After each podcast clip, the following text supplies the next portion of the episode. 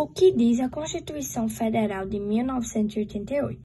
A Constituição Federal de 1988, conhecida como a Constituição Cidadã, é o que rege todo o ordenamento jurídico brasileiro hoje.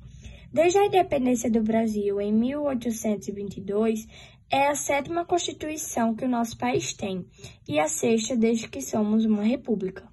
Para que serve a Constituição Federal de 1988?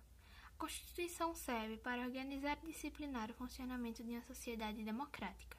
É a lei máxima de um país, ela traça os parâmetros do sistema jurídico e define os princípios e diretrizes que agem a organização e funcionamento de uma sociedade democrática. Quais são os direitos garantidos pela Constituição de 1988?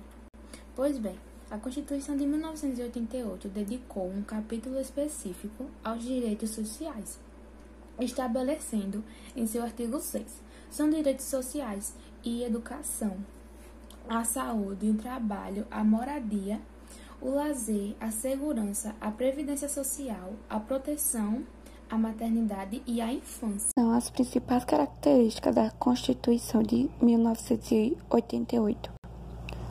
A Carta Magna de 1988 restituiu a democracia e promoveu a cidadania garantindo direitos individuais e sociais.